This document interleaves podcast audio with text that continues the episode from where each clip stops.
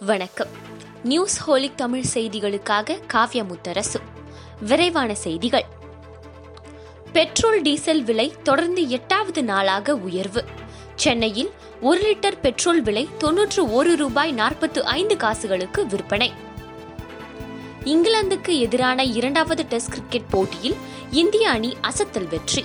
இந்திய அணி முன்னூற்று பதினேழு ரன்கள் வித்தியாசத்தில் அபார வெற்றி பெற்றது.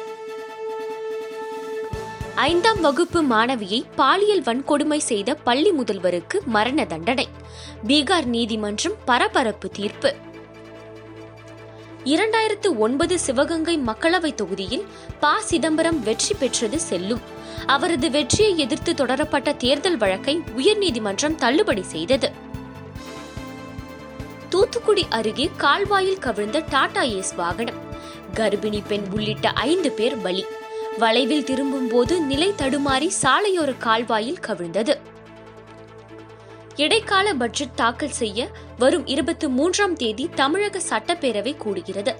கலைவாணர் அரங்கில் பேரவை கூட்டம் நடைபெறும் எனவும் அறிவிக்கப்பட்டுள்ளது. தமிழக அரசின் புதிய தொழில் கொள்கை வெளியீடு.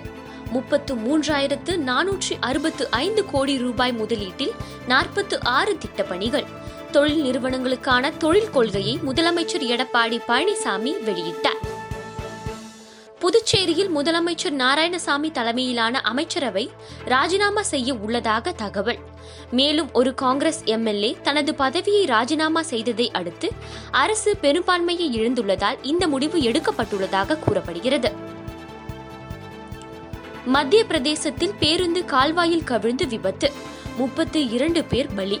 சித்தி பகுதியில் இருந்து சத்னாவுக்கு சென்று கொண்டிருந்த பேருந்து திடீரென கட்டுப்பாட்டை இழந்து கால்வாய்க்குள் விழுந்து விபத்துக்குள்ளானது.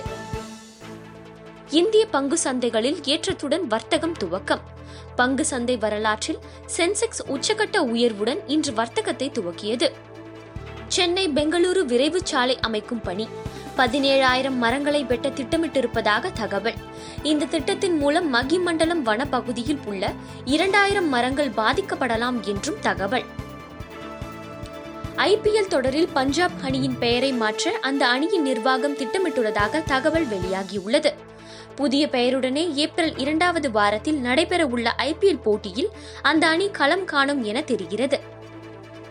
ஐபோன் பயன்பாட்டாளர்களுக்கு யூடியூப் செயலியை புதுப்பித்தது கூகுள். இந்த புதுப்பிக்கப்பட்ட செயலி வரும் வாரத்திலிருந்து நடைமுறைக்கு வருவதாக தகவல். பிப்ரவரி பதினெட்டாம் தேதி தொடங்கி மூன்று நாட்களுக்கு தமிழகத்தில் ஒரு சில இடங்களில் மழைக்கு வாய்ப்புள்ளதாக சென்னை வானிலை ஆய்வு மையம் தெரிவித்துள்ளது.